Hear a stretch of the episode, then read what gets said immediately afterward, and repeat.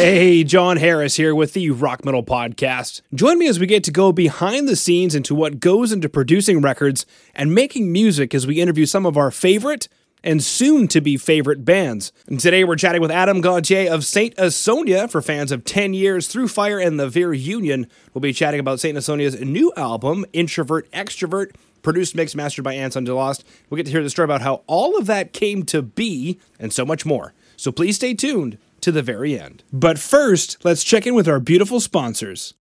Asher Media Relations doing public relations for everything loud. For your band needs to be seen and heard in print, online, and radio, head over to AsherMediaRelations.com. That's AsherMediaRelations.com. Mention the Rock Metal Podcast and get your band noticed. Syndicol Music is a full service agency for musicians offering record label services, marketing, branding, production, and management. Head over to syndicolmusic.com. That's syndicolmusic.com. S Y N D I C O L music.com. Mention the Rock Metal Podcast and take your music career to the next level. Adam, thank you so much for coming on to the Rock Metal Podcast today. Go ahead and say hi to all of our beautiful listeners. Thanks for having me, man. How you doing, everybody? great to have you on and talk about this amazing record. So we've got Introvert EP, we have Extrovert EP, and then Spinefarm released the two of them together as Introvert Extrovert. We also have some tour information to chat about both in the US and in Canada. So this is going to be an action-packed interview. Um, I'd like to talk about the the records first so we can get into the tour if that's cool. Yeah. And you can take this as either uh, one or the other EP or together as a unit. But what was the greatest moment for you producing this record? And it could just either be one of the EPs or maybe you know the album as a whole. Yeah, you know, I think getting just being able to get back in the studio and and working on music was a big thing because you know the the couple years that we weren't able to to uh you know to leave our houses or whatever to do anything that was you know that sucked. So i think it was the whole thing was really um you know making both the eps was pretty special just just because it felt great to get out and great to get back to doing what we love to do. Um yeah so i mean there were a lot of good really cool moments in making the album. You know we had we had uh we had a guest on uh, a song called chew me up on introvert. Um Johnny Stevens from Highly Suspect was a guest, and that was a highlight for sure. Um, you know, making the two the two EPs, but yeah, I think just in general, you know, being able to create music and you know, we actually recorded it in person in a you know studio in Toronto and stuff, and that was that was important to do that. So yeah, just being able to get out and actually do you know do music again was was pretty awesome. Mm-hmm. Yeah, being benched for a couple of years obviously sucks, but mm-hmm. getting getting back together. Now, as a result of that, this material you mentioned going into a studio and and and crafting it. Did you guys have a lot of material ready to go, or did you guys just kind of save it until you were all together? Yeah, for the first uh, for the first EP, Introvert, we did have a lot of material just because like um, being at home for those two years, there was a lot to write about. There was a lot going on. There was no shortage of stuff. Um, to write about. So yeah, yeah, there's a lot of material written for um, the first uh, EP, Introvert, and then uh, yeah, shortly after we, we recorded that, I actually moved um, from Toronto down to Nashville. So for the second uh, EP, Extrovert, um, I did a lot of co-writing with people down here and uh, got together and collabed with uh, yeah, just a bunch of different people in Nashville. So that was that was really cool, and that was um, you know, that's kind of the reason we called it extrovert. Very cool. And I mean, we could spend probably the rest of the interview just asking this basic question, which is working with people in Nashville. Take us through that. How different is that from working with people, say, in Toronto? Uh, well, I mean, it's quite a bit different. In uh, just, I mean, getting together to write with somebody in a room with a goal of like writing a good song is always a little bit weird. Um, and I've always I've always felt that it's it's strange to be like I don't know to sit in a room and uh, with a stranger, they you know maybe somebody that you haven't met or whatever, and sit down and try to be vulnerable and come up with yeah come up with songs. It's really it's really uh, a different process. So, um, but at the same time, most of the people that I got together with down here, um, I have known uh, from the past and stuff. So it was pretty it was pretty easy to do that. But yeah, it's always a little bit a little bit weird uh, just meeting somebody for the first time and saying, okay, let's let's write, you know, yeah. something super heavy and deep together when we haven't even known each other for like 15 minutes, you know? Right, right. Mm-hmm. We're not mm-hmm. super deep and heavy, but let's do something super deep and heavy. okay. Yeah, exactly. Exactly. Beautiful. What was the biggest challenge for you guys on this record? And it sounds like the two records have quite a bit going on, but there might be multiple challenges. But what was the biggest challenge for you? Um, well, I mean, it all happened pretty pretty seamlessly. It was all it was a great process, uh, and uh, there weren't many challenges. I think that maybe the biggest challenge was having Mike Mushok record his parts remotely. You know, and we've done that uh, a few times now, um, but it was especially uh, necessary just because the the pandemic wrapping up and all the stuff, and him traveling was uh, a little bit difficult. So I think that was probably the biggest um, challenge for us recording was actually getting his parts and stuff to match what we were doing uh, in the studio, you know, and he was doing it from home, from his home computer. So uh, that that was a bit of a challenge. But our producer Anton that we worked with is uh, super amazing at stuff like that, and he just, you know, he made it sound incredible. So yeah. So then that was the the mm-hmm. one missing body in those T dot days. Yeah, yeah, exactly. Yep. Um, yeah, and it, we recorded both both the EPs in in Toronto. We, I mean, the guys are. I'm originally from just outside of Toronto, and uh, Cale and Cody live in uh, live outside of Toronto right now, so it just makes sense to. And Anton was up there as well, so yeah, it's a nice city. So it's mm-hmm. it's fun to hang in Toronto for a little bit. Now, something that you were mentioning was you know getting deep and getting heavy and and and being vulnerable. So let's talk about some of the themes on this record, and we've got some themes from introvert and we have some themes from extrovert. Do they line up? What are some of the themes that are happening here? Yeah, for, for introvert, it was uh, a lot of the writing was done during the pandemic. So it, you know, there's a lot of sort of um, just trying to figure out what what we were going through, what was happening. So I, I think introvert was it was all written from the perspective of sitting in in my uh, little studio room there in Peterborough, not being able to leave, and you know, so yeah, there's a, a lot of that on introvert and extroverts. I, would say it's a little bit more hopeful. It has a bit of a has a bit of a hopeful vibe to it, sort of. You know, just uh, you know, it, when we were able to get out and start working with people again, and I, you know, did this co-writing and met with people, and it was a different different experience than the first one. So, um, but I think the themes there's a lot there's on introvert there's a lot of loneliness and on extrovert there's a lot of uh, coming out coming out of the shell a little bit as I would be the case. Yeah, yeah. Now you mentioned uh, doing a little bit of remote stuff, but doing working in the studio. Um, any kind of unique equipment that you guys ended up using this time around? Anything that maybe surprised you, or like some go-to pieces of equipment? Yeah, you know, it's well, I try to. I mean, when we are recording, we try to I've always tried to just keep it simple. Even even my live show is very. I mean, I just have an amp and a foot switch, and you know, I don't have a pedal board, and also I just try to keep it very simple, and I try try to do the same thing. I mean, on the record Flawed Design, we did a lot of experimenting with different sounds and different different things. But uh, this time around, for these two, we just wanted to be a little bit more straightforward. So yeah, we didn't really mess around too much with it. It's always nice to have your producer um, like open up different uh, different plugins and try different sounds on different things in different parts of songs. So there was a lot of that uh, when we had sort of recorded the the uh, the bones of the songs. Um, but no, I mean, other than that, it was it was pretty straightforward. We wanted to keep it fairly simple, just get some good tones and keep it keep it straightforward and simple.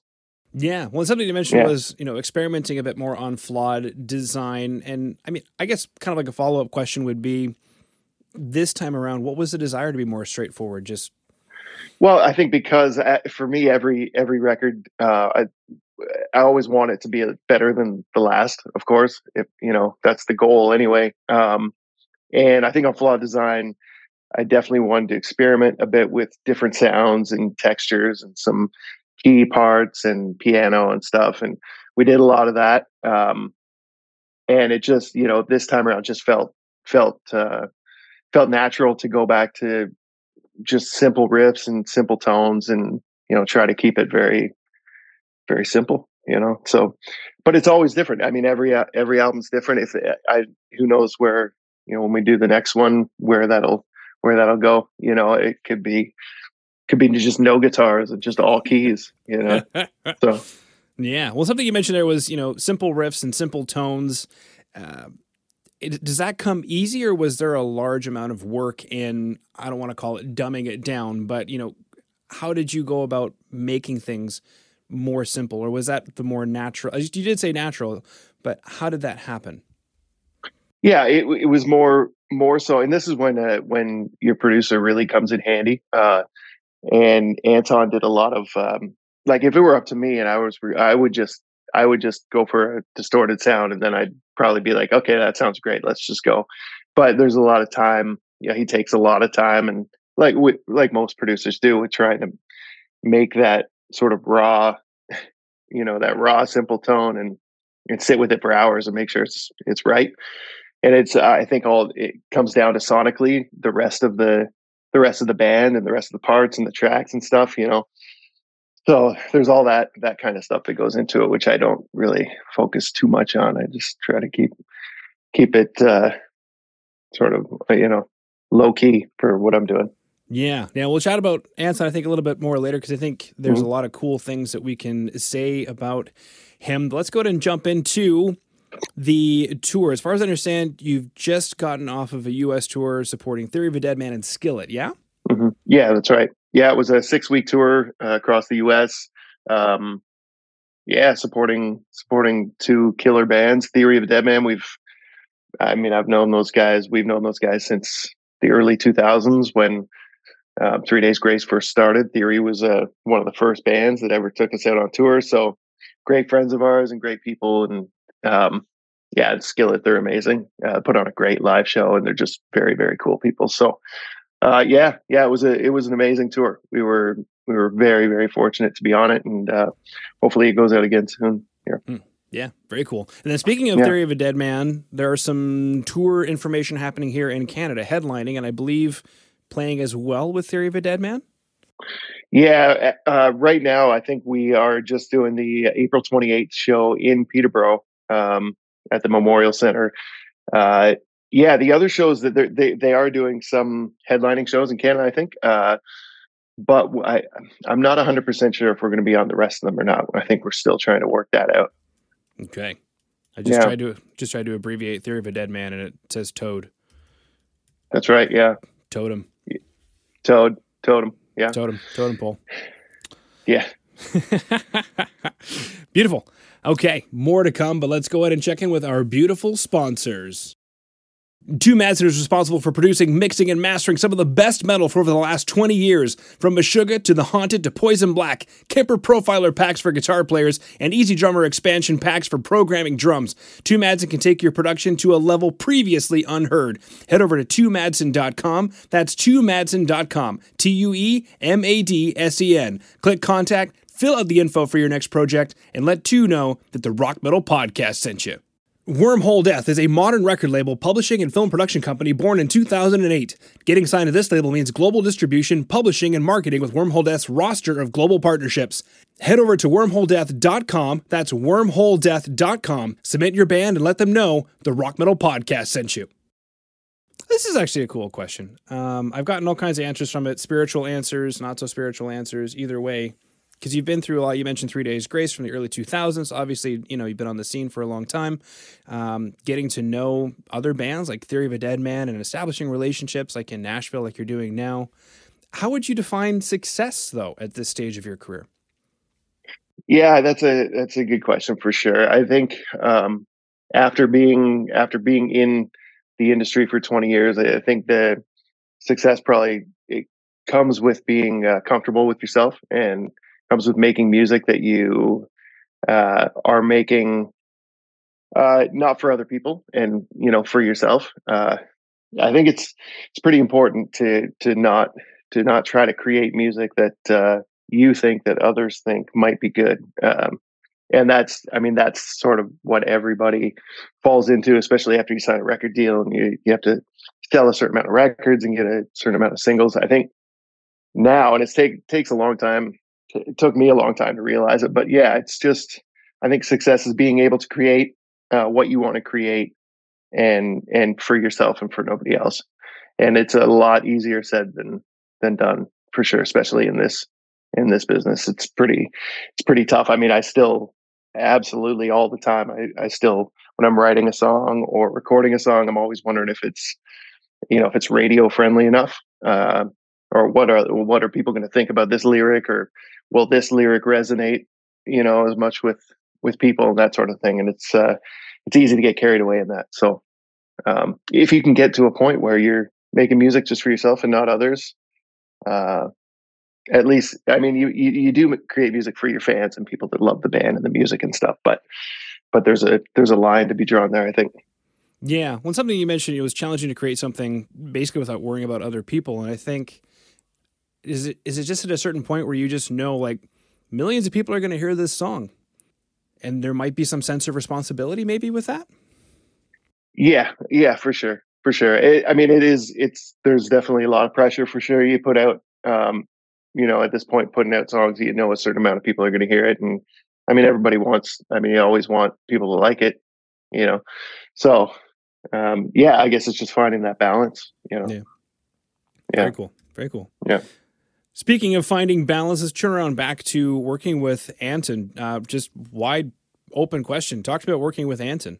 Well, yeah, I mean, he's a great he's a great producer. He's a great guy. He's uh, he just added a lot to um, to what we what we've been doing, and um, he's got some really cool bands and cool work under his belt. Um, and he's starting to to work a bit more and and do different projects. So yeah, we're just we're just fortunate to be able to connect with him and uh, you know, we all get along great and the, the camaraderie is there to, we all have the same common goal of making a great record. And, um, yeah, he's just really good at his job. And it, you know, there's, I mean, there's a, a lot of producers out there and a lot of guys that, um, or people that do tons of great work. Um, and it's, yeah, it's just nice to find somebody that, uh, knows what page you're on and, you know, shares the, the common goal. yeah, that's a big one. Yeah. On the same page and sharing a common goal. Mm-hmm. Is it? Uh, I'm just searching the web really quick. Anton DeLost. Anton DeLost. Yep. Okay. Yep. He looks he looks super serious, especially in this picture. Oh yeah, he's serious, serious guy. Yeah. No, no he's not. we all look serious in our press shots, right? Mm-hmm. Of course. Mm-hmm. You mentioned being on the same page. How was that? I don't know, decided upon? Is that something that was picked up maybe in the pre-production, like the demo stage? Was that something that was a constant conversation? No, it wasn't a constant conversation. It just, I, I think more so in maybe in the demo stage. Yeah, when we we get together and we play, you know, we play all the music we have, and I think it's just from that point, it's pretty clear what, you know, where the direction's going to go, and um, yeah, I mean, you talk about it throughout the recording process. Uh, the individual directions for each song, but I think in general it's just sort of laid out there and when you're when you're playing demos for everybody. What's the number one thing that you would like people listening to the podcast to do right now? And that could be like hit up your socials, listen to the record, buy a ticket, uh, you know, I don't know, go meditate and think about happier days. Anything that you've taken taken with uh, you? I think I mean if there's if there's anything I'd want to tell people to do in terms of the band and that sort of thing, I, I just say check out the the music. I mean, that's that's that's the biggest uh, that's the most important thing for me. I mean, that's why that's why we do this and why we you know make music. It's it's you know it's uh it's the most important thing. So I just want people to listen to the listen to the music and enjoy the songs and hopefully uh hopefully it sticks with them and you know that's it. And we're, we are going to be spending the the rest of this year of 2023 and then into 24 on the road doing a lot of shows and a lot of touring. So um, definitely definitely keep you know keep your eye on on our socials and our website and stuff and our tour dates and everything are up there. So yeah. It'll be a lot of touring yeah. Which reminds me the canadian tour i'm in edmonton i i feel forgotten. Yeah it's not much of a canadian tour it's more of an ontario tour. Uh, you know when you yeah. When like being being canadian it's obviously i know that but yeah when when everybody like your team is american it's more to, to your team and management and, and label and everybody agents whatever they you know they consider it a canadian thing but yeah the reality is it's a it's an ontario quebec tour. Yeah. For now yeah. just for now. I mean not you know we'll be we'll be at west 100% for sure. Yeah. For sure. Yeah. time for one more if that's okay yeah, of course, man. Of course. What would the Adam today tell the Adam from 20 years ago, sitting there in front of the microphone, about ready to record that song that was going to hit the radio for the first time? Mm-hmm. What, what, advice would you have for that, Adam? Um, well, for one, get off drugs. That would be my first, honestly. but no, I mean, uh, probably just uh, just to take uh, take everything sl- like slow down a little bit because it was such a it was such a whirlwind right? Like we we had been a band for years and we were friends for years and before we got a record deal or anything. And then you know in early like 2001 we got the record deal and and then it just like almost overnight it just it just blew up. So we got thrown into the situation that we'd always wanted and we'd always asked for um, but we weren't really ready for it. We weren't you know so and for me i was in a you know i guess i was in a pretty crazy place. I was using and drinking and you know partying. So it was a bad bad timing you know sign a record deal in the middle of that was was a little bit rough. But yeah i think that the biggest thing is I, I, would probably say just slow down and uh and just take it all in and take a breath because it it was it was pretty intense. But things are things are yeah things are great now. And and you know that that time back then um, with them and when I was when I left that band, I mean it, it was in a completely different um, different state of mind and life was different. Things were you know I was younger and had a lot had a giant chip on my shoulder. There was a lot lot going on. So um, yeah, for me at the time, I I needed to leave just to be able to uh, try to get my my shit together so yeah, things are things are different now. I stay in touch with the guys a lot. We talk a lot. Um, you know, it's uh, I think we've all grown up. We've all had had kids and you know the family life and that sort of thing. So we're we're in contact pretty often, and uh, there's no hard feelings there. yet. we're all we're all pretty uh, pretty close, that sort of thing. Yeah, absolutely. All right. Well, that number one thing that you had mentioned a little bit back there, Adam, was to listen to the record, check out the socials, check out the band on tour. So go ahead and head over to the rockmetalpodcast.ca. There you can go ahead and get all of the extras from today's interview, the transcript, music videos, and as well those links so that you can stay in touch with everything Saint Asonia. So, Adam, thank you so much for coming on to the Rock Metal Podcast today. Of course, man. Thanks for having me. I appreciate it. That's it for this episode of the Rock Metal Podcast. Stay tuned because next week we're going to be chatting with Mr. Lordi of the band Lordi. They've got a new album out, and I had the privilege of catching up with Mr. Lordi while he was on a long drive from the north of Finland to catch a plane down in Helsinki to go out on tour. Go ahead and hit subscribe in your podcast player, share it with your friends, and I'll see you next week.